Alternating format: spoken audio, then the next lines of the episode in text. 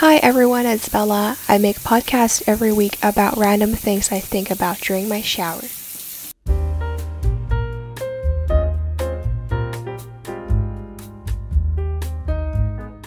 Sorry guys, I skipped for another week again.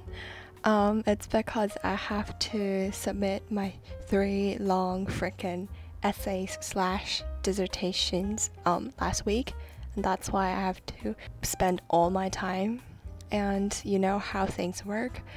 Usually, even though you have spent like almost four and five weeks working on an essay, when you submit it, you still have to do those last minute things. And it's always like this. Even though you have been worrying and working on that essay for like a long time, in the very last minute, you still have to just do some changes and things still keep coming up and you still have a lot that you want to edit, but because of the deadline, you you're so so worried and you have to do a lot of last minute changes and time is still running short.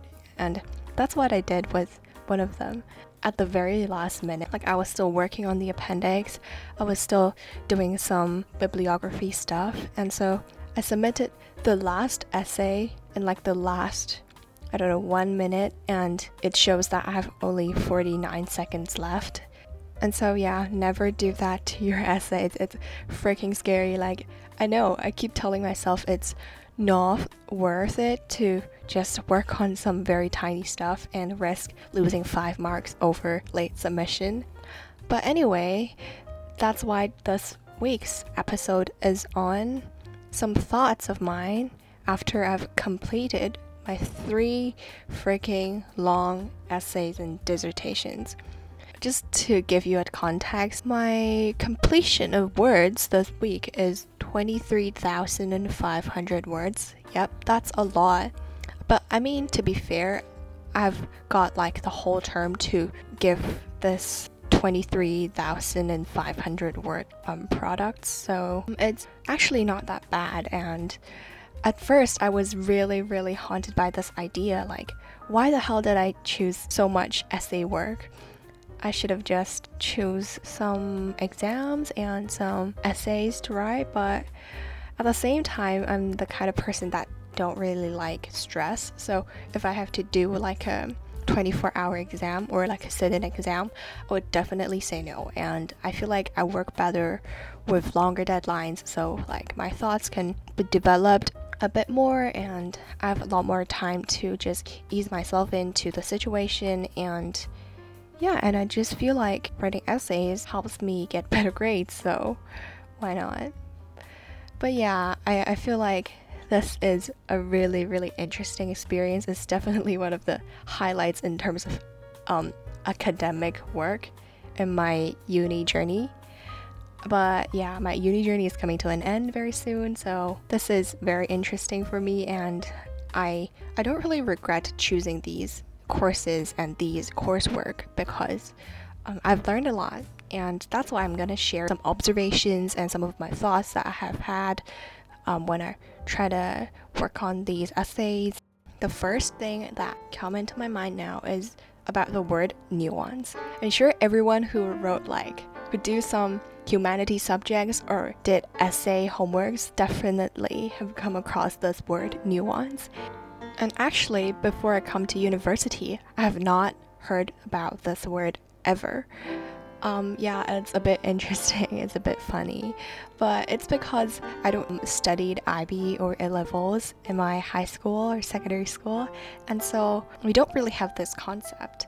Because what I've studied, the DSE curriculum in Hong Kong, don't really emphasize on this nuanced thing. Like, it's not really a criteria in terms of those written assessments, and therefore, it's I, I don't really know what that means, and therefore, I struggled a lot trying to meet this criteria. Um, I mean, I'm a third year now, and I've some idea about what it means, and I hope that it might be helpful to share a bit, but I'm not entirely sure how to deliver it because I'm not getting a first, first of all. But at the same time, I'm just trying to just develop my observations from this and just to, you know, share some of my thoughts about this. But yeah, you know how nuance is about um, some subtle or complex qualities or aspects or distinctions that you want to convey in your essay. I think it's something that has to come with a lot of thinking and more importantly, a lot of elaboration. And that's something that I feel like um, I don't really feel like good at because um, I'm not used to doing a lot of elaboration, and that's one of the reasons why I started this channel. I'm a person that thinks a lot, but you know how thinking is so interesting. Like when you think about something, your head just just help you process it really quickly, and sometimes you can't even catch that thought process. So um, sometimes our thoughts are not very well developed in terms of how A um, reaches B, but you just make assumption or connection between A and B. I feel like um, I need to work on that, and at the same time, elaboration is also about thinking about different aspects and how one impacts the other, and also to just trying to bring in new observations by thinking critically but I mean, thinking critically is also another whole issue. But being in uni or being in a subject that requires a lot of writing, I realized that this is one of my weaknesses and I have to work on that. And so it's very difficult to deliver essays with nuance because I'm just not the kind of person that knows how to be more nuanced. And yeah, and that's why I feel like it's something that I've tried to achieve over this three year period. I'm a bit better at it now. I have some idea what it really meant. And that's why I'm just telling you all because some of you are still in uni and you definitely want to know what that really means, especially for those who didn't study IB or A levels. I feel like being nuanced is about having some sort of new perspective or just a very, very subtle point about something that some scholars haven't really mentioned before. At first, this very scary thing because we're just university students. How are we supposed to contribute something new? A lot of very profound academic work has been delivered, and a lot of great scholars have talked about this. How on earth can we contribute something new or say something that someone has not said before? but it's actually easier than what we thought about because definitely like be- between a time period of the academic work and when you read it there, there's some time between it. And of course a lot of things have come up and you definitely have some things to contribute. And there are some things that piece of work have not covered and you can make use of that. And so it's not extremely hard and it's, it's doable. How can you do that? Is through elaboration. It's through a lot of thinking at first is to understand about the whole subject and to be really be really clear about what the topic is about or in what the debate is about and then to elaborate. Through a lot of elaboration, you can get some nuance out of your thinking and your thoughts and you can work from there and develop your new perspective the elaboration part is the part that really struggles because I try to do a lot of thinking and try to read a lot, but I feel like doing a lot of thinking and reading a lot of academic work is just only the basics. Like, you can't really get a really good marks after reading a lot, but you definitely would get a decent mark with your own views or some new perspective, so called new perspectives. Yeah, and it's actually very interesting how I come to realize that is that um, you know, my favorite podcast, Not Overthinking, by Ali and Taimur, their podcast actually inspired me to think about this whole nuance thing. What they do is really a nuanced work. Like, if they're in university, they're definitely getting a first. I mean, they're they're actually getting a first in their their own um, subject and their own studies. But yeah, that's what I mean. Like, if you're approaching a topic and you're going to talk about it like them in their podcast, you have to have a lot of elaboration, a lot of thinking, and to have some new perspectives to bring into the discussion and to really talk a lot about it. And so their their podcast is an hour long and I mean some of their their knowledge or some of their topics are really common, like everyone talks about them, but I still enjoy their podcast because they're very nuanced. They bring up things that never have been talked about by anyone else, and even though they talk about stuff that has been mentioned before, they add on a lot to it, and so it makes it more interesting and makes it more innovative and more creative. And that's what makes me enjoy their podcast. That's what I need in my essays, and therefore it's just like a wake up call, and I feel like that's what I need. I need a lot of elaboration. I need a lot of subtle, complex distinctions and some interesting points about my arguments and and yeah, and so it's not that difficult to achieve and it's doable. It just takes a moment of realization, which for different people comes at different times. And unfortunately for me, I just realized it in my third year. So if you're listening in your first year, you definitely have to do that and definitely know how to approach it, I guess. Having understood what nuance really entails, it brings us to a whole new discussion on how can we achieve it and who achieves it. There are also some controversial issues or observations about that because I feel like it reminds me of the kind of debate about how American and European students are better at it, are better at elaborating, are better at having nuance than Asian students, I guess. Or in particular, I remembered how because I'm from Hong Kong and um, I'm studying law, and so the example I'm giving it's in this context. Usually, people say that they prefer UK graduates over Hong Kong graduates. It's because UK graduates are just better at elaborating stuff. I mean, law is a subject or it's a profession that really requires a lot of explanation and elaboration and language skills, and therefore, we can't really blame the industry for picking people who are more capable of elaborating using their language. But the more I think about it, I feel like there's something wrong with this whole English as the language of professional communication. Um, taking Hong Kong as an example, because Hong Kong has English and Chinese as the official languages, and people are just more comfortable using English, or they just pick English as the professional language in professional um, settings. If you look at Hong Kong, people are learning Chinese and English at the same time, and it's really difficult for children, for people to pick up two languages because you can't be professional in both languages.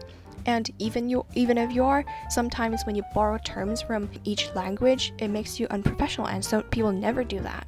And it makes it extra difficult to convey your message in just one language because you have to force yourself to only use one language to think about stuff. And yeah and therefore i feel like there's something wrong. Like people should just be communicating in professional settings in just their mother tongue and if your mother tongue is english then you should polish your english and see chinese as like a second language and work on English more so you can be extremely native in English and vice versa if you're if you're good at Chinese or if your mother tongue is Chinese.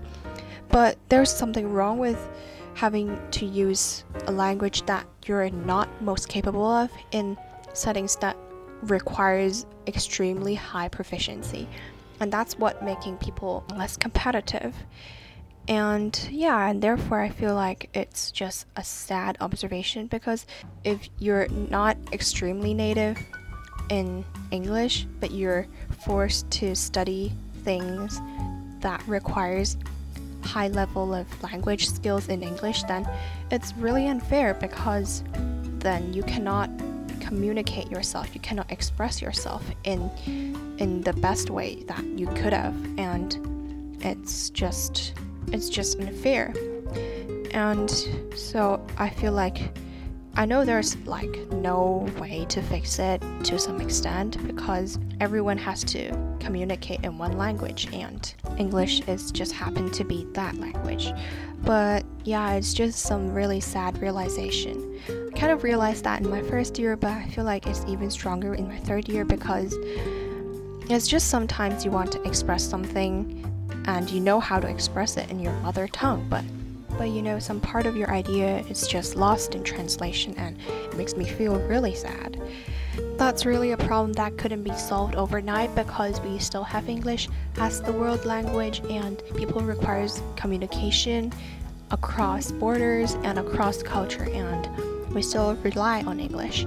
It's just something that I feel like has to bear in mind and we have to acknowledge that because you know as we still use language as a kind of medium for translating our ideas into words.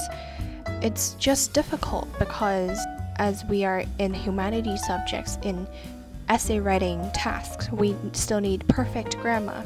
We still need a proficient language ability to translate our ideas into beautiful words. And if we have better language skills, we will be more persuasive. We will be more clear about our ideas. But all these are definitely hampered by the language barrier, and it's still a problem if you're not native. Like, even if you're very good at English, but it's because you have different um, references, you have different way of expressing it. It sounds different for those who are native, and because most of your professors in I don't know UK or US, they're native, it will feel a bit weird for them to see these expressions, these references, and this will affect the impression mark, and that's a bit frustrating. But yeah, again, I feel like it's not a problem that can be solved overnight, but people just have to recognize that. I guess a final note or just something to take away is that just don't be too harsh on yourself if your language ability is not that good because most people understand it. I feel like I used to be really harsh about myself on that because I feel like it's really embarrassing or it's really frustrating. But just come to realize that people have different language ability at first, and perhaps you have your bilingual and others are just you know they don't only know English and yeah so there's nothing to be ashamed of and people definitely admire you for being bilingual, trilingual, or whatever.